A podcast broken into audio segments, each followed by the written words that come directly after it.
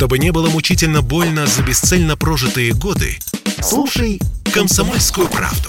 Я слушаю Радио КП и тебе рекомендую. «Комсомольская правда» и компания «Супротек» представляют. Программа «Мой автомобиль». Кнопка, Ури. Ури, где у него кнопка? Короче, в крайне любопытные времена живем. К кнопке «ЭРА-ГЛОНАСС» теперь можно подцепить еще и наряд Росгвардии. Я Дмитрий Делинский. И я Кирилл Манжулов. Всем я Костик, и я не понимаю, что происходит. Здравствуйте. Костя, сейчас разжуем. Подожди, Костя. Я слышал Росгвардия. Я держу дверь открытой. Значит, смотри.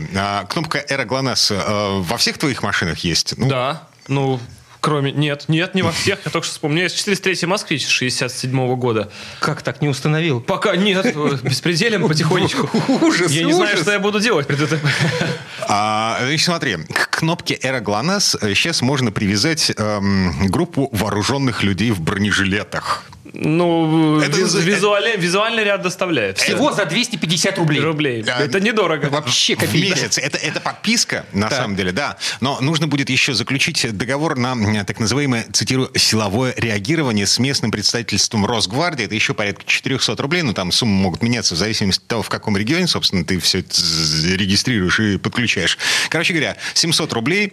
И к кнопке «ЭРА-ГЛОНАСС» у тебя будет привязана группа вооруженных людей. Ну, это для тех, кто уже поел устриц в этой жизни, да. Теперь можно как минимум с шипучим. Да. Это, мне кажется, класс. А количество людей в наряде можно регулировать? Возле кнопки будет демирование? За дополнительные денежки. Договоримся, я понял, хорошо. Я готов вызывать. В общем, значит, Росгвардия предупреждает о том, что на ДТП они выезжать не будут. А у нас что не ДТП, то паника. А как же меня фура убила и прочее? Там уже, знаешь, на кнопку не нажмешь. Случаи агрессии со стороны других участников дорожного движения. То есть, короче говоря, дорожный конфликт. Или на тебя там кто-то нападает, пытается отобрать 20 миллионов рублей, которые лежат у тебя на пассажирском сиденье. Ты представляешь, как популярна будет эта кнопка? У нас просто что не человеку, того 20 миллионов рублей... на заднем диване. А как это будет вызываться? То есть двойное нажатие это будет, или две кнопки будут с Росгвардии, без Росгвардии? Нет, никакого дополнительного оборудования, никаких дополнительных кнопок. Просто нажимаешь на «ЭРА-ГЛОНАСС», связываешься с оператором и говоришь: слушайте, что-то какая-то херня вокруг происходит. Пришлите, пожалуйста, группу вооруженных людей. Секундочку. Марсиане происходит все то же самое. Я, говорю: слушайте, меня идут резать с ножом, выковыриваю дверь, 10 человек с пистолетами. А мне барышня говорит: слушайте, а у вас что-то этот месяц, походу, не оплачен. Удачи. Приятного отдыха. Звоните через месяц, когда оплатите. Вам сейчас скинут реквизитики, у вас время есть, вам удобно сейчас оплачивать, да, вот это вот. Знаешь, как мобильные телефоны отключают, когда не оплачен, да, тариф? Все, бац, и нет ни интернета, ни связи, ничего. Хорошо, что мы на радио, как говорится, показывать палец. Дима, по-моему, испугался. Я сейчас покраснею.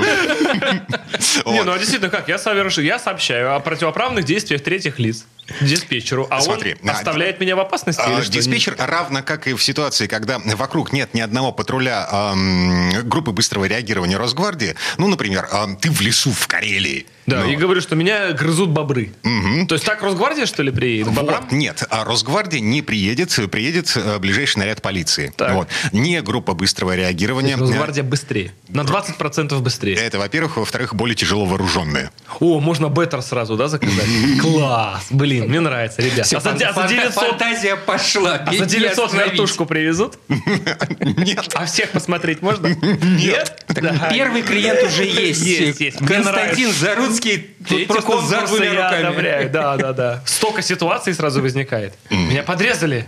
Срочно выезжай. А вы представляете, возникает некий конфликт, это не ДТП, вызывать можно. Один вызывает и другой вызывает. Приезжают две группы, и начинают на одной стороне, другая группа на другой стороне, и начинаются разборки. Хороший проект. Одна группа другой, да ты что, эти не правы. И так далее. В общем, бесконечно можно импровизировать по этому поводу. Давайте рассмотрим логическую составляющую этого проекта. Да, шутки закончились, да? Секундочку, да, давайте серьезно. Зачем это?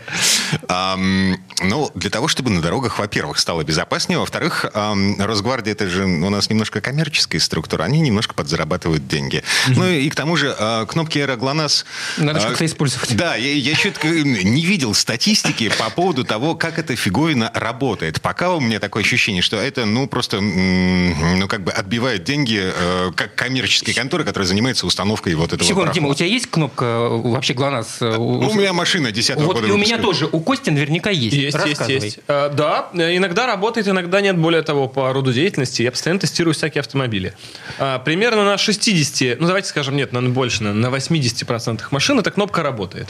На 20 нет, с завода. Угу. Это абсолютно нормально. Бывает, что ничего не происходит, бывает, она никуда не дозванивается. Основная функция этой кнопки с точки зрения тех, кто, в принципе, это задумал вообще. Да, основная функция этой кнопки, и, пожалуй, самая удобная, для чего ее ставить, подобные ролики даже есть в интернете, это когда фактически при ДТП она сама вызывает службу спасения.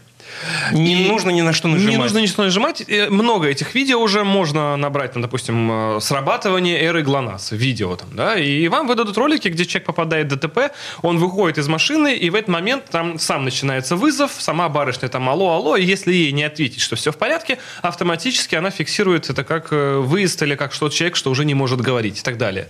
Также эра ГЛОНАСС иногда бывает срабатывает на опрокидывании в разных машинах по-разному, плюс ее можно нажать самому. То есть мы ее тестируем во всех машинах, которые попадаются ко мне на тест. Ну, то, как это звучит, вполне удобно. Ну, я бы такую опцию, если она бы работала именно таким образом, у себя бы в машине завел. Да. Ну и к тому же, просто если скучно в дороге, да, нажимаешь на кнопочку, поговорить с диспетчером. Тоже нажимаем, да. Кстати, часто очень диспетчера бывают культурные, вежливые. Мы даже пробовали, что мы просто тестируем, интересно, а можно вот там анекдот рассказать? Говорит, ну, к сожалению, анекдот сейчас нельзя, потому что у нас могут быть другие вызовы и так далее. Но, кстати, вот какие-то из мобильных операторов когда-то вводили такую опцию, чтобы водитель не уснул, если он очень устал. Можно дозвониться человеку, который специально обучен разговаривать и поддерживать веселый разговор, чтобы водителю было комфортнее ехать в уставшем состоянии. Думаю, что это вполне рабочая опция для вот этой кнопки. Она существует и по сей день практически во всех машинах, где помимо кнопочки ЭРА-ГЛОНАСС есть вторая кнопочка сервис. Угу. Вы можете на ее нажать. И забавно, например, что автомобили Ситроена PSA, а теперь у нас называется Стеллантис, если не ошибаюсь, то есть все французское, они звонят сразу во Францию. Попробуйте. Уже неоднократно проверено нами. А зачем еще, простите? Загадка. То есть чья там телеметрия, чья симка стоит внутри, не знаю, но мы многократно это проверяли на автомобилях и Peugeot, и Opel, которые на тележках находятся, Peugeot, они вам вот это вот бонжур, а багет. У немцев это не работает.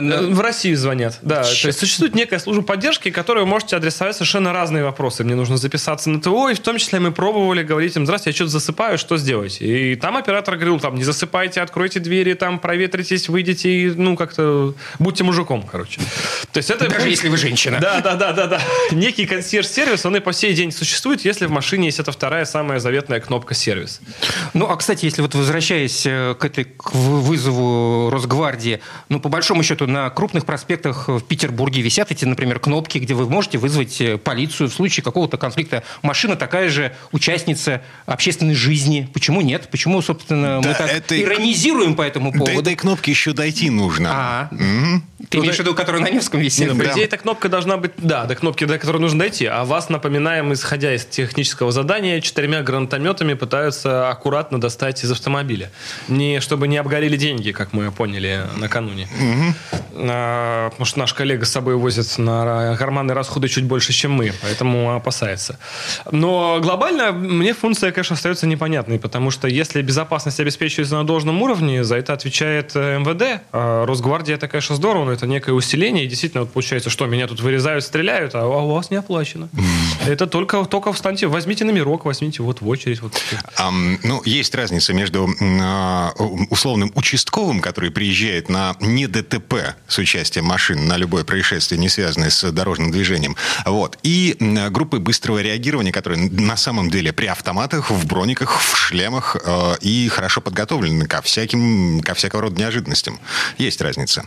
На мой взгляд, если существует гипотетическая вероятность такой опасности, при которой нужны броники, что время реакции должно быть идентично, что за 700 рублей, что за бесплатно, потому что это дело безопасности общей. Не только того человека, который заплатил 700 рублей, а всех окружающих. Чисто так, гипотетически. А мы делим мир на богатых, кто жить будет за 700 рублей, и остальных, что, в принципе, погрешность, чья жизнь не так важна. Ну, здесь можно посмотреть с другой стороны. Есть люди, которым по ряду причин необходима такая опция, они готовы за это платить. Все остальные, они, в общем-то, ну, когда вы сталкивались, слава богу, мы не сталкивались с такими ситуациями на дороге, когда нужно вызывать отряд вооруженных людей. Да, задача, ну, интересна, но непонятно до конца зачем. С другой стороны, 700 рублей деньги в целом подъемные по цене какого-нибудь интернета в частном доме или прочего. Так что, наверное, какая-то аудитория будет. Угу. Так, ладно. Давайте еще немного поговорим о том, что с нами случилось, пока мы, собственно, отмечали Новый год и выходили из этого новогоднего состояния, приходили в себя. Машины подорожали. 23 марки. Да не может. С Нового года подняли цены. Да инфляция 6%. Кому вы рассказываете? Да. 8,6 официальных. Вы лучше взгляните на госдолг США. Давайте-ка. Можете на него не смотреть. Придется. Все-таки придется посмотреть в прайсе. Значит, Лада, наше все, подорожало на 8%. Ну, то есть минимум на 1,5%, максимум на 8% с начала года. Kia, Hyundai дороже декабрьских на 5,5%. Ну, здесь там модельный ряд Рено подорожал на 3,6%, у Тойоты на 5,6%. Можешь не верить нам, нет, но верь цифрам, я которые опубликованы. Только Росстат, только настоящие показатели. Да, не может ты быть. Считаешь, не подорожает. То есть машины дорожают быстрее инфляции? То здесь как раз меньше инфляции. Но всего-навсего ладно. Но они только за месяц, а инфляция... это месячная, да-да-да. Это месячная. Ой, мама родная. Это классика Росстата, когда инфляция 6%, а за год подорожала в 2 раза. Ну вот... Машины не входят. В разные институты мы ходили. Так, слушайте, цифр там на самом деле еще много. Вернемся к ним буквально через пару минут. sportkp.ru. О спорте, как о жизни. «Комсомольская правда» и компания «Супротек» представляют. Программа «Мой автомобиль». Роскошно. Но вы же слышите этот звук. Да. Я ем. Все в порядке. Здравствуйте, господа. Константин Заруцкий дорвался до казенных конфет. Мятных. Нет ничего вкуснее, чем казенные конфеты. 2 раза. Ладно, все-таки по поводу подорожания машин. Что получается? Значит, нам в прошлом году говорили, что дефицит, значит, чипы, вот этот самый кризис, рынок отыгрывает валютные скачки, вот это все. Рано или поздно, ну, как бы наступит такое состояние равновесия, когда люди не смогут покупать машины по тем ценам, по которым им продают эти машины. И все не остановилось. Ужас. Есть еще потенциал у нашего народа. Он безграничен. Надо немножко потерпеть, и все, будет хорошо. Значит, тут кризис, он не так прост, как кажется. И начался он не с пандемии. Если мы с вами отступим немножечко глубже, не побоюсь этого слова, в историю, то помимо кризиса сегодняшнего, существующего, есть еще кризис перепроизводства, который существует уже очень давно. И, если не ошибаюсь, порядка 2 миллионов автомобилей ежегодно в мире, будучи произведенными новыми, никогда не были проданы. Вот эти все картины с заброшенных футбольных полей, на которых складируется продукция, там, Volkswagen по причине Дизельгейта, в Эмиратах и так далее. Очень-очень много машин производилось и в итоге не продавалось. Кризис перепроизводства, он характерен не только для отрасли промышленной и автомобильной, но также для и производства еды и так далее. Это уже такая древняя история для нашей планеты, скажем так, потому что мы физически уперлись в ее размеры. Соответственно, этот кризис, он ведет к тому, что сейчас мы получаем при даже имеющемся дефиците бешеный рост автомобилей, потому что все эти издержки на лишние произведенные автомобили, они ложились на покупателя. И когда у нас возник дефицит чипов, спрос упал, производство также встало, потом чипы стали производиться снова, запрос на чипы вырос глобально, потому что выросли онлайн-сервисы, и машинам не хватает чипов из-за того, что стало больше курьеров, а это фактически так, то ценник вырос. И падать он больше не будет. Потому что искусственно созданный дефицит, это, тем не менее, для глобальной, для всей нашей планеты, а не для рыночной экономики. Это хорошо. Потому что когда у вас 100% произведенного товара потреблено, и товар максимально ценный, и ущерба для экологии нет, что также, в общем-то, всеми поощряется. Кроме, конечно же, потребителя, который платит за это больше, потому что дефицитный товар всегда дороже. Но тем самым, в общем-то, рынок дифференцируется, потому как большое количество людей, которые раньше могли себе позволить автомобиль, теперь его позволить не могут. Совершенно верно. И растет вторичный рынок, как логическая цепочка от этого. И что при этом парадоксально, растет капитализация производящих компаний. То есть раздувается вот этот пузырь, потому что дефицитный товар, опять же, дороже. И добавочная стоимость к нему все растет, растет, растет, растет. Поэтому это будет вечная война вот этих экономических показателей с реальными доходами населения. И пока что это добивается за счет повышения маржинальности дилеров и производителей. То есть при падающих продажах, если мы возьмем финансовые отчеты, то, на самом деле, просили в деньгах не так много. А вообще не просили. Дилеры в плюсе, в жирном плюсе. О том и речь. Хотя продажи просили там на 20, 30, 40% местами, а дилер в плюсе. Поясните, мы просто сейчас немножко смешали российский рынок и мировой рынок. Это также объективно и для мирового рынка. Картина абсолютно типичная. Сейчас нету страны в мире, где не было бы очередей на машине и не было бы проблем с поставками. То есть, если мы говорим про другие страны, то там просто или хаотично цены поднимаются, или закрываются программы субсидирования, которые до этого существовали, и так далее, и так далее, и так далее. Та же Tesla ограничивает поставки моделей в Европу, например. И некоторые модели вы можете купить только в Америке. Погодите, а Tesla открывает завод в Европе, в Германии. Ладно, не суть. Завод-то завод, а модель туда, нужные модели не везутся.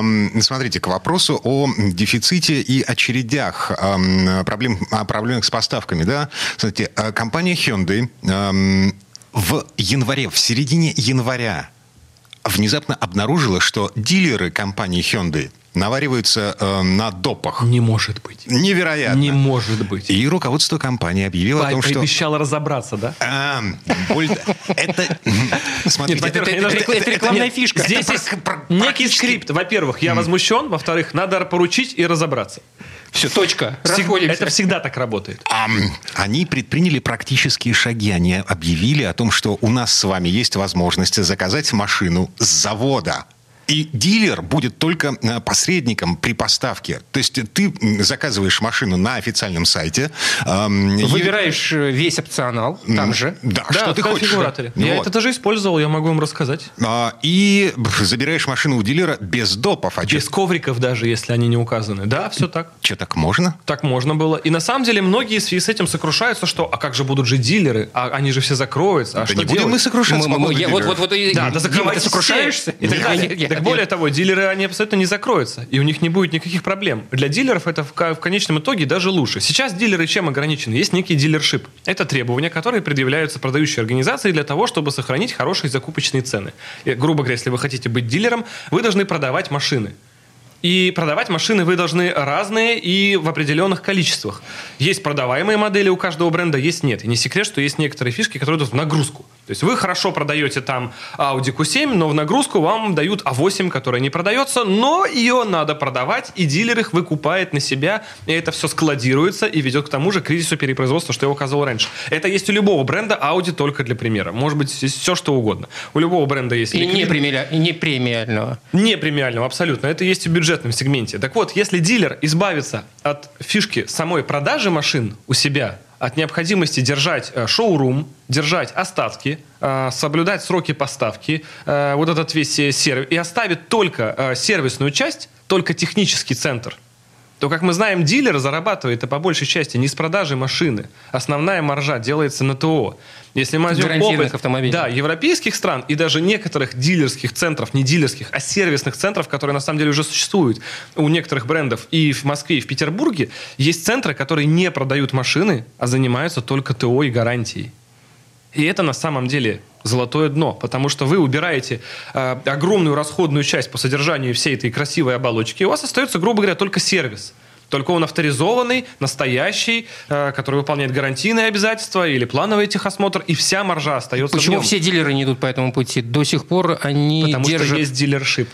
потому что есть требования. Если вы хотите быть дилером, вы должны не только осуществлять техническое и сервисное обслуживание, но и продажи автомобилей. Это сделано, чтобы быть более распространенным в стране. Но мне кажется, производители не отменят этих требований. Не отменят. Им это невыгодно, неинтересно. Да. Но что-то должно двигаться. То есть в любом случае они их отменят, когда количество дилеров начнет стихийно сокращаться. И когда производитель поймет, что он охват свой теряет по стране, и человеку становится неудобно покупать машину, потому что ближайший дилерский центр далеко.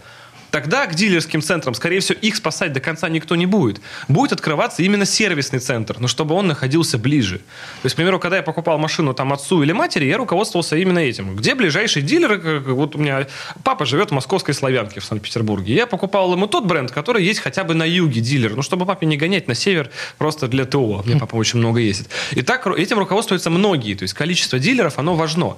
Помимо них, если мы просто введем сервисные центры, все будет в полном порядке. А сервисные центры в плане выдачи, маленький шоурум, содержать небольших затрат дела. Слушай, вернемся все-таки к мысли, с которой мы начали. То есть можно в условиях вот этого самого дефицита очередей страшных, дилерских накруток на допы, можно заказать голую машину в базовой комплектации по РРЦ и получить ее? Не факт, потому что как на каждого дилера выдана квота по количеству продаваемых машин, так же и на этот онлайн-сервис. И очень часто, если вы хотите купить машину, необходимую вам, ее там просто нет. Или вас поставят в очередь феерическую, или ее вообще она недоступна к заказу на данный момент.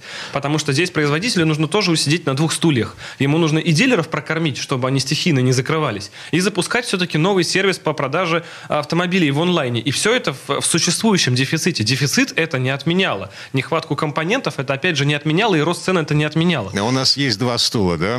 Да, я выбираю оба. Надо попробовать все. Секунду, а как в этой ситуации работает, когда ты заказываешь автомобиль, который производится в другом регионе страны, кто его доставляет, за чей счет происходит вся эта логистика? Глобально за счет покупателя. Все за счет покупателя делается, но вы просто этого не видите. Это все включено в общую цену автомобиля. Потому что та же самая РРЦ, она всегда рекомендуемая и может отличаться в зависимости от региона. Но это не секрет, если вы производите продукцию в западной части, что в Владивостоке она будет стоить дороже и наоборот. Просто потому, что это транспорт, и это 12 тысяч километров, которые нужно преодолеть. Есть ощущение, что все это автопроизводители вводят в качестве такого сдерживающего фактора для дилеров, чтобы они уж совсем не наглели. Нет, это, скажем, идея просто... РРЦ-то не меняется, а маржу дилера можно оставить себе. Почему бы не заработать на этом? То есть это чистая экономика? Это то же самое, не политика. Та же самая история, что с маркетплейсами, модными ныне, когда производитель сам продает через маркетплейс это напрямую. Так похоже на вы убираете плечо в виде посредника, который дилер, по сути, является перекупщиком машины. Он покупает ее у производителя, да, по хорошей закупочной цене, и продает со своей маржой непосредственно покупателю. Но ритейл умирает потихонечку. Да. Да. Умрет ли дилерская сеть? Мне кажется, она пойдет жертвой эксперимента. Мне кажется, дилеры пойдут в размен, и их сначала попробуют всех убить, посмотреть, что будет, а потом новые пооткрываются. К сожалению, это просто бизнес. Серьезно. Да, ничего личного. Серьезно, это просто бизнес. Это да. Как с реформой техосмотра у нас. Да, примерно так. Давайте посмотрим, что будет. Голова кругом. Да. Так, слушайте, минут до конца этой четверти часа успеваем подвесить еще одну тему. Значит, блокираторы появились на российских дорогах. Казанские власти у нас пионеры. Татарстан, как обычно. Да. Значит, отчитываются. За месяц повесили 60 блокираторов на машины, которые нарушали правила парковки. В частности, водители не оплачивали парковку платную в центре Казани. Что характерно, из 66 либо сломали, либо потеряли. В смысле, украли.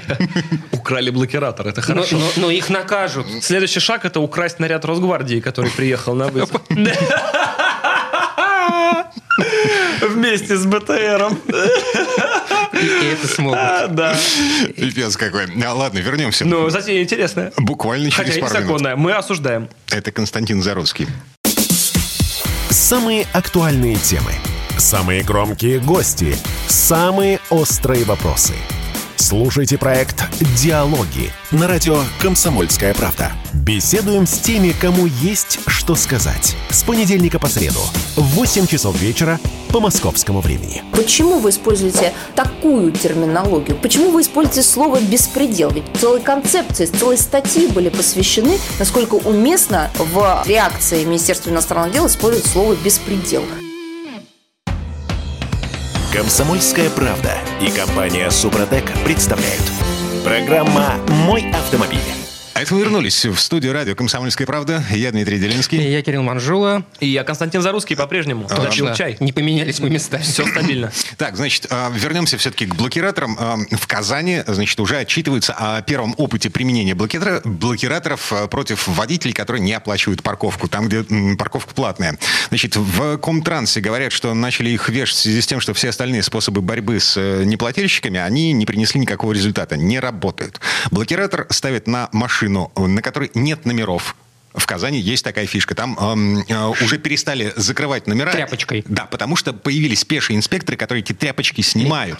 Вот. Просто люди стали снимать номера, уходя, оставляя машину на платной парковке. Да, я уже встречал в магазинах целую систему магнитов. То есть у вас как будто обычная рамка, но она просто магнитная. И номер снимается и ставится, соответственно, не очень легко. Я свой открутить не могу. Я тоже, да.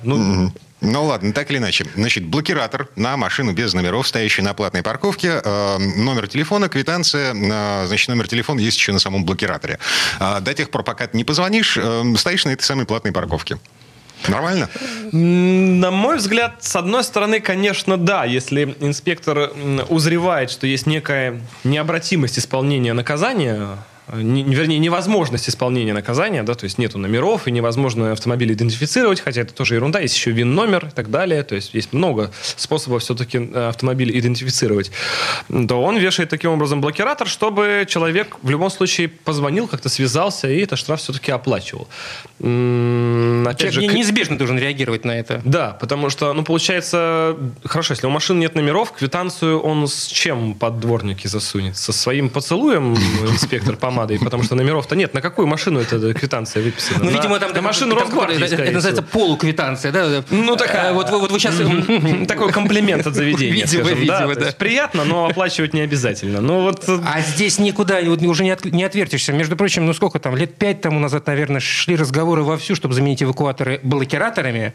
Так от этой идеи отказались в результате, но я имею в виду неправильно припаркованных автомобилей по одной простой причине, ну, основная, так скажем, причина, что очень часто неправильно припаркованный автомобиль, его нужно просто срочно эвакуировать, потому что он мешает. Да, его нужно убрать, а блокиратор это дело, собственно, просто мешает. И плюс существует некое ограничение на свободу права перемещения с этим блокиратором и так далее, потому что, нарушив один закон, это не значит, что вы должны лишаться всех конституционных прав и так далее. Вот это вот все сложно. Возможно, эти блокираторы дорогие, их потеря довольно ощутима для бюджета и так далее. Но главное, на мой взгляд, в этой новости то, что подобную инициативу могут размножить на другие регионы страны. Татарстан у нас, как я понимаю, он такой экспериментальный город. Потому что у нас федеративное государство, законы, действующие в некоторых регионах.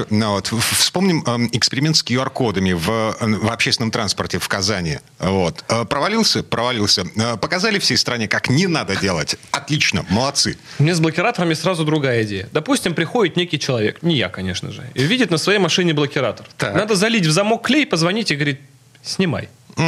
И что вы добьетесь?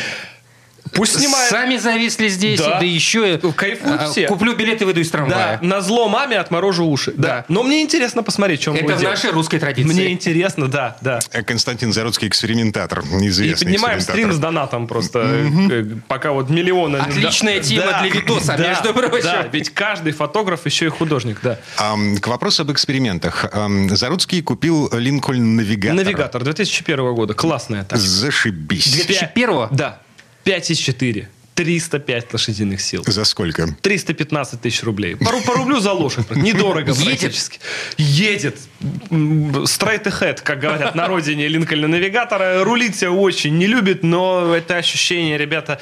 Если бы на водяной матрас поставили V8. Вот это прямо очень точно все описывает. Классная метафора. Да, вы не понимаете, где дорога, где вы. Просто картинка в стеклах движется. Не всегда в ту же сторону, куда руль, но направление угадывается. Это как ехать в доме, да, с колесами на втором этаже сидишь. Да, что-то вот такое ощущение безумное. То есть я как человек, который все-таки живет автомобилями, болеет автомобилями и очень удивляется, когда с моим опытом что-то новое, и вот этот навигатор, я в него сажусь, и я как будто заново учусь ездить, и это классно, наконец-то в этой жизни есть что-то, то, что может меня заставить улыбаться до истерики прям. Ну, крутая тачка, конечно, да, V8 Хеми, не Хеми, это же фордовский мотор, поэтому просто V8 5.4, огромный размер, сумасшедший звук. 20-летняя-то, она вообще жива? Нет. В этом и прикол. Это наша любимая некролакшери, так называемая, когда по цене Renault Logan вы можете купить машину, у которой с кнопочки педали по вылету регулируются. Ну, это же гениально. Регулируется? Регулируется, да. Это отдельный вид эстетства такой. Да, ты в пробке стоишь, думаешь, так коленки согнуть? Нет, не так, вот так, пожалуй, сделаю. Где массаж есть у сидений. Ну, это же классно. Ну, просто за 315 тысяч. Она реанимируемая вообще? Нет. Даже за очень круглую там сумму. Там все печально, там эмульсия, автосоли, там полуработающий полный привод, что-то с подвеской, и все это еще американское, где это достать, это будет все не так дешево, и даже не каждый сервис возьмется. В общем, нет. Это машина для отдыха, она не для того, чтобы чинить. Понятно. Сколько километров ты на ней отдохнул? Это был весь день, наверное, километров 80 мы на ней проехали. Большинство из них мы ехали боком, потому что это была АТшка, так называемая резина, то есть типа внесезонная, но не первой свежести, скажем так, по морозцу. Было 2001 года. Было очень классно. 2700 килограмм неуправляемого позитива. Класс. Да класс. То есть, ну вот это прям, когда ты выходишь из машины и чувствуешь, что живешь прямо. Мама, со мной все в порядке. Есть смысл позвонить домой и сказать, что я приеду. Прям, да. 315 тысяч рублей Константин Заруцкий потратил на то, чтобы покататься. Ну, у каждого свои аттракционы. Так я же потом могу продать. Ведь каждый хочет покататься. А купят? Неизвестно. Но вся жизнь игра. Ну, как бы Константинов Заруцких, в общем-то, больше не найдешь в этой стране. Да, согласен, что большинство населения все-таки умнее. Но мы верим, что мы настоящие вот эти вот автолюбители. Об этом мы поем в эфире. Да. Мы вот сейчас все будет, и есть еще один такой человек, который тоже все время мечтал о старом большом американце. И мы с ним подружимся. Надо продать ее следующему неудачнику. Рынок есть. Да, я уверен, мы его создадим. Угу. Так, девяточка, продал, не продал? Девяточка продана через 20 минут после выхода финальной серии. Да, девяточка 88 года, 24 тысячи километров пробег, идеальное состояние, полный заводской сохран, классная тачка. Маленькая легкая трещинка. Трещинка, вот начинающая ржаветь. Ну, кузовок вот ходит чуть-чуть там буквально, ну с кем не бывает. Вспомните первые Дастеры? Было так же. И ничего, и все живы, и по сей день там даже кузов потом перепроектировали чуть-чуть. Усиление легло. И практически в этом же месте Дастеры лопались.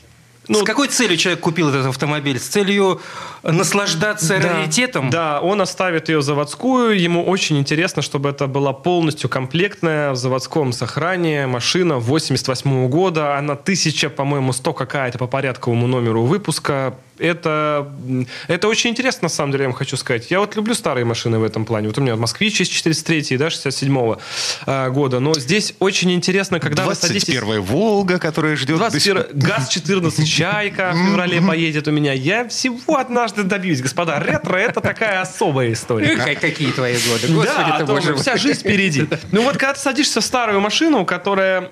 такая же, как была с завода в 88-м, это некий вот прямо прыжок в прошлое, и в ней едешь, и вот все хорошо. Не надо ни газовать, ни куда-то там вот лево-право, ничего. Ты просто едешь, и она старая, но в состоянии как новая. И это очень круто, на самом деле. Будоражит. Mm-hmm. Даже если это просто девяточка. Да. Верните мне мой... Чего? Ну, мне мой 88-й, например. Да. А насколько вообще сейчас рынок запасных частей вот таких автомобилей? Вот ты же менял там чего-то в результате. Да, удивительно, что чего-то очень много, а чего-то очень мало. То есть, если мы берем кузовные детали, то 88-й год у девятки это так называемое короткое крыло, короткий капот и лыжа. То есть, это другая передняя часть, другая решетка, фальш-решетка радиатора. И эти запчасти оказываются очень редкими. То есть, их новыми, естественно, что уже давно не купить, надо где-то изыскивать на развалах. И поскольку железо со знаком качества никогда не отличалось знаком качества фактическим, да и далее, и все-таки это бюджетный сегмент автомобилей, и все более-менее живое, сохраненное уже выкосило. Поэтому вот такие вещи, они очень дорогие. Например, задние стекла, ветровички боковые, они в 88 году шли с воздуховодом, со скосиком, потом по сплошной. Вот их тоже, такие вещи достать уже очень сложно на сегодня. Практически невозможно. И они у нас просто есть. На западном рынке распространены такие магазины, которые, собственно, просто просто скупают все эти детали, да, а потом... и продают. Такие магазины есть даже в Петербурге и в Москве, специальные магазины, которые... Для раритетных уже автомобилей. Да, они практически так и называются, там что-то типа ретро-авто и прочее. Девятка уже раритетные автомобили. Ну, именно эта девятка, как я понимаю, по тому видосу, который... Да. Вот эти до 91-го года выпуска, которые они редкие. До длинного которые еще с оригинальным мотором 2108, вернее, мотор, потому что мотор-то был, все-таки восьмерка была раньше девятки.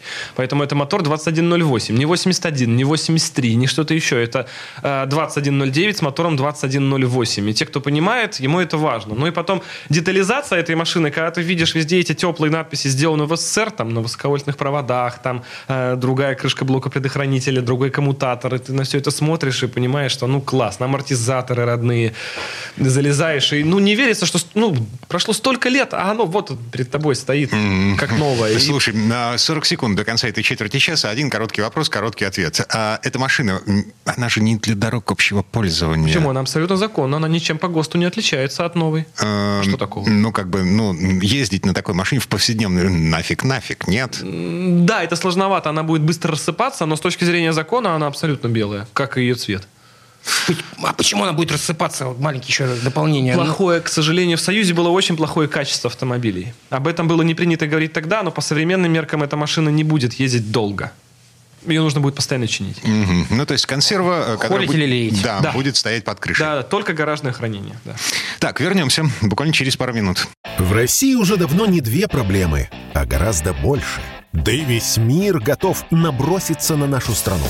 Но спокойствие, только спокойствие. У радио «Комсомольская правда». Есть для вас человек, который справится со всеми вызовами сил зла. Каждый день Анна Шафран глаголом бьет врагов и рассказывает о героях. Слушайте авторскую рубрику «Известные журналистки» в 5 часов вечера по московскому времени. Рекламно-информационная программа. «Комсомольская правда» и компания «Супротек» представляют. Программа «Мой автомобиль». Это мы вернулись в студию радио «Комсомольская правда». Я Дмитрий Делинский. Кирилл Манжулов. Константин Заруцкий. В этой четверти часа мы возвращаемся к мысли о том, что Константин Заруцкий мало того, что экспериментатор, но он еще и немножко бизнесмен. Бизнес, совмещенный с экспериментами, короче говоря, приводит к тому, что наша жизнь становится лучше, в том числе благодаря усилиям Заруцкого Константина. Наша автомобильная жизнь. Зимняя автомобильная жизнь. Действительно, наша общая, потому что изначально, как я уже много раз это все говорил, это родилось, потому что мне самому было интересно все-таки заполучить ту химию, которой я доверяю и которая лучше, чем остальные. Исходя из этого тезиса и взялось. Давайте сделаем нормально. Хочешь сделать хорошо, сделай сам. Сделай сам, да. И вот изначально все от этого идет, и я это часто говорю, и до сих пор, когда вот мы какую-то там новую продукцию свою берем, в руки смотрим на нее и думаешь, класс, вот мне это нужно сразу в гараж, ящик. Слушай, давай возьмем конкретный продукт. Силиконовый воск. Да? Вот только вчера я вот прямо его вспоминал хорошим словом. Вот так почитаешь, посмотришь, экспертов тебя в том числе, его можно применять везде. Он везде работает и везде нужен. В этом и его уникальность, потому что это силиконовый воск, но в котором нет силикона. Силиконовым называется просто для того, чтобы вам было понятнее, как это работает. Вас обманывают! Да, глобально здесь есть некий маркетинг, потому что силикон в традиционном его понимании, если мы возьмем любую силиконовую смазку, это будет некое жирное пятно, и силикон, мы что привыкли, что его можно бесконечно растирать, и из одной капли по столу мы сделаем весь силиконовый стол, стены, потом, все вокруг себя. Вот в нашем силиконовом воске такого нет. Он обладает всеми свойствами нашему привычному силикону, то есть изоляция, создание пленки тонкой, гидрофоб, то есть отталкивание воды, смазывание трущихся поверхностей друг об друга, чтобы не скрипели и так далее. Но при этом он не жирный, он не мажет, он не пачкает, не прилипает к нему пыль. И при этом у него отдушка практически из магазина. От этого он живет так же хорошо и долго, как и обычный силикон. Да, и при этом его можно применять везде, где вы хотите, дома, на обивке. Он ничего не будет пачкать, он не будет стекать потом этой долгой соплей по всей двери от петли, которая вы помазали до пола, и потом по полу размазываться, и можно смазывать детские коляски. А он практически пищевой, его можно на кожу наносить, не будет никакого раздражения. Он там... На бутерброд. Да. Нет, был эксперимент, это нельзя повторять, в котором я его пшикнул в чай и выпил. И все было в порядке. Ну, конечно же, здраво. Делать этого нельзя. Вы все уверены в том, что с Заруцким до сих пор все в порядке? Господа хорошие, мы не отвечаем за состояние Константина. Не повторяйте это дома, совершенно верно, да. Ну, шутки шутками, но как минимум клеммы аккумулятора и резинки уплотнителей для дверей просто вот как отче наш. У меня дома есть три основные вот функции, где это используется. Это петли дверей, это вот резинки у машины и кровать, чтобы не скрипело. У всех разная жизнь, моя довольно динамичная, и я не хочу транслировать соседям каждый раз свою успешность. Поэтому моя кровать бесшумна. И очень помогает, потому что мазать чем-то вот, чем что вот... Не в том месте на... матрасы и пшикаешь что-то. Нет, у меня кровать, которая ну просто скрипит, и есть места, где скрипит, туда попшикал силиконовым воском, и все, и прекрасно. Ничего не пачкается, не остаются каких-то пятен на обоях, на стенах, ничего, ну класс, короче. Класс. Дима. Да. Дима просто вот в машине, когда пшикаешь, попробуйте обычным силиконом резинки пройтись. У вас на лобаш все залетит, на стекла. Это потом в пятнах будете 3 дня эту машину вытирать, потому что все в этих крапинках получается. Силиконового воска ничего подобного нет. Слушайте, а сверчки? Уходят. Да, прям уходят. Реально уходят, да. То есть, смотря к чему они у вас вызваны. К примеру, у меня есть сверчок в моей машине, который там заложен конструктивно. У меня задняя спинка дивана. Ты подожди, ты какую машину говоришь? Рейндж Ровер. Да ладно, там есть сверчок? И еще какой. И он у всех есть. Вот спинка заднего дивана, она двойная, должна раскладываться. И это 2 кожаные спинки, которые между собой вплотную соединяются. Это кожа по коже. Угу. И она всегда скрипит. Вот полгода вы на машине проездили, начинает скрипеть, потому что кожа по коже, но она будет скрипеть. Поэтому спокойно там раз в пару месяцев воском силиконовым попшикал и перестает скрипеть. Иначе у всех скрипит. Ну вот есть такой прикол. Есть производители поумнее, чем мой производитель, кто там бархотку такую специальную туда наклеивает и не скрипит. Но здесь англичане решили, что нормально. Купят силиконовые воски. Скорее всего, это вот эти вот, да, у них своя химия, они там сами разберутся. Вот я из этих и так далее. Пластик тоже хорошо убирает скрипы. Вот эти вот ваши вот любимые офисные стулья. Вот это сейчас, вот это вот. Ну, у вас еще ничего. Смазали. У нас в офисе похуже. Я постоянно вот силиконом в офисе у нас прям пшикаю, чтобы просто не скрипело. Угу. Но я, откровенно говоря, как-то умудрился на дворнике пшикнуть силиконовый воск и, в общем, справился. Но дворники были совсем старые. Я боялся просто, что будет размазывать эту жирную по стеклу. Ничего. Не размазывает, да. Но с дворниками это эффект все равно недолгоиграющий, потому что дворники поездил, это пескоструя, да. Это бесконечное механическое воздействие, которое рано или поздно сотрет все сущее, даже лобовое стекло. Мы это все прекрасно с вами наблюдаем. А чем отличается силиконовый воск от мультисмазки? Вот смотришь на эти два флакона, вроде бы называются по-разному, а такое ощущение, что для одного и того же изобретено. Хороший вопрос, да. Ну, во-первых, мультисмазка — это нечто проникающее, антикоррозийное, уничтожающее ржавчину. Это больше техническая смазка. Уничтожающее именно. Да, оно ее именно, да, ржавчину поднимает от поверхности, отрывает таким образом, чтобы не было этой шероховатости, как обычно. И дальше оно ее стабилизирует. И получается, что ржавчина дальше обволакивается пленкой и перестает реагировать с металлом. Таким образом, вы получаете антикоррозийную обработку. Плюс в состав входит молибден, а он пачкается. Это нечто похожее на графит. Но он нужен для того, чтобы поверхность, которая обработана смазкой, была скользкая. И гайка по болту нормально закручивалась и по резьбе ходила. Это можно применять и как в плане открутить эту гайку, потому что у вас есть проникающие компоненты, у вас есть ингибитор коррозии, который ее съедает и стабилизирует далее. И у вас есть смазывающие вещества. Все это содержится в мультисмазке. Но через это технический запах, потому что вам нужен очень активный компонент, который будет проникать в резьбовые соединения и разъедать все-таки там коррозию. Значит, это присутствуют растворители, стабилизаторы. Это уже такая химия посерьезнее. И применять ее дома, там, в детских колясках или кроватях, наверное, не самое лучшее решение. Для пластика резина агрессивна? Нет, она не агрессивна. Она, к сожалению, сейчас нельзя делать вещества, которые агрессивны для пластика и резины, потому что это приводит к тому, что люди себе повреждают машины. Никто этого не любит.